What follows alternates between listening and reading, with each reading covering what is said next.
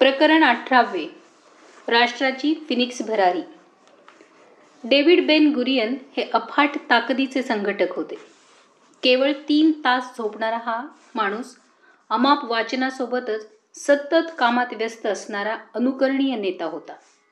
इस्रायलच्या निर्माणात त्यांचा खूप मोलाचा वाटा आहे. निवृत्तीनंतर मरुभूमीत नंदनवन फुलवण्याचा प्रचंड प्रयत्न आणि प्रेरणा ही इस्रायल राष्ट्र निर्माणाच्या प्रक्रियेचीच प्रतिकात्मक सुरुवात होती. अशक्य वाटणाऱ्या अनेक गोष्टी सत्यात उतरवणं आणि सामूहिक आणि संघटित प्रयत्नांनी चमत्कार वाटावा असं काही घडवणं ही डेव्हिड बेन गुरियनची आधुनिक इस्रायलला मिळालेली मोठी देणगी होती. बॅबिलियन आणि रोमनांच्या आक्रमणांनी ईश्वराची वचनभूमी बेचिराग केलेली होती.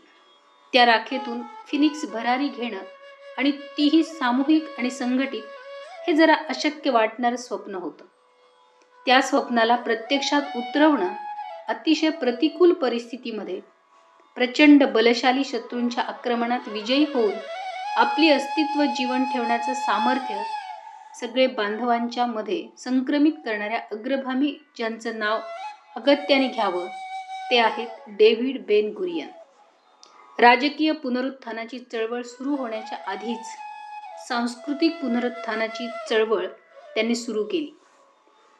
बॅबिलियन सम्राट बुकेनझर दोनने आक्रमण करून ज्यू बांधवांची भूमी ताब्यात घेतली. जीव वाचवण्यासाठी मोठ्या प्रमाणावर आपला देश सोडून ज्यू इतर भागात विस्थापित झाले. इसवी सन सहासष्ट ते चौऱ्याहत्तरमध्ये रोमनांच्या बरोबर झालेल्या युद्धात तर अकरा लक्ष जूनची हत्या करण्यात आली होती आणि पंच्याण्णव हजार जूनना बंधक बनवून गुलाम केले होते. मोठ्या प्रमाणावर जूनचे विस्थापन इतर देशात झाले. त्याचा परिणाम खूप मोठ्या प्रमाणावर जू लोकांच्या संस्कृतीत झाला. संस्कृतीचा मुख्य आधार असते भाषा. हिब्रू ही जूनची भाषा. ती हळूहळू मृतप्राय झाली. तिचे अस्तित्व केवळ धार्मिक ग्रंथांपुरतेच सीमित राहिले होते. संवादाची किंवा व्यवहाराची भाषा म्हणून हिब्रूंचे स्थानही संपलेले होते. इस्रायल पुनर्जीवित करायचा म्हणजे केवळ राजकीय आणि भौगोलिकदृष्ट्या ज्यूंना देश मिळावा ही त्यांची इच्छा कधीच नव्हती. विखुरलेल्या बांधवांना एकत्र आणत आपल्या पुरातन संस्कृतीचे पुनर्निर्माण त्यांना करावे लागणार होते. अठराशे अठ्ठावन्नमध्ये रशियात एलिझरचा जन्म झाला. तरुणाईच्या उंबरठ्यावर असताना त्यांच्या अंतरात्म्याने त्यांना आव्हानच दिले. तुला ईश्वरी काम करायचे आहे. आपली मृतप्राय झालेली हिब्रू भाषा परत जिवंत करायची आहे. आपल्याला आपले जीवित कार्य मिळाले. या आनंदात एलिझर धुंद झाला. अचानक त्याला शारीरिक त्रास मात्र सुरू झाला. डॉक्टरांना सांगितले की तुझा पुढचा वर्षाचा जन्मदिवस तू साजरा करू शकणार नाहीस. तुला क्षयाची बाधा झाली आहे. रोग अगदीच चरण सीमेवर आहे. तुझं जगणं आता अशक्यच आहे. पण एलिझरने निश्चयच केला. की यापुढचा प्रत्येक क्षण तो हिब्रू भाषा पुनरुज्जीवित करण्यासाठी जगणार आहे. त्याने ईश्वराने दिलेल्या आपल्या पवित्र भूमीत जायचे ठरवले. आता त्याला कशाचीच तमा नव्हती. तो फक्त हिब्रू भाषेचा साधक झाला होता. कशाचीच त्याला भ्रांत नव्हती. दिवसातले सतरा सतरा अठरा अठरा तास तो काम करत होता. भाषेचे अपार संशोधन त्याने केले. लोक त्याला वेडेत काढायचे. एलिझर नावाच्या याच वेड्याने आपली भाषा नुसती पुनरुज्जीवितच केली नाही तर तिला संवाद व्यवहारांच्या सोबतच ज्ञानभाषाही बनवले.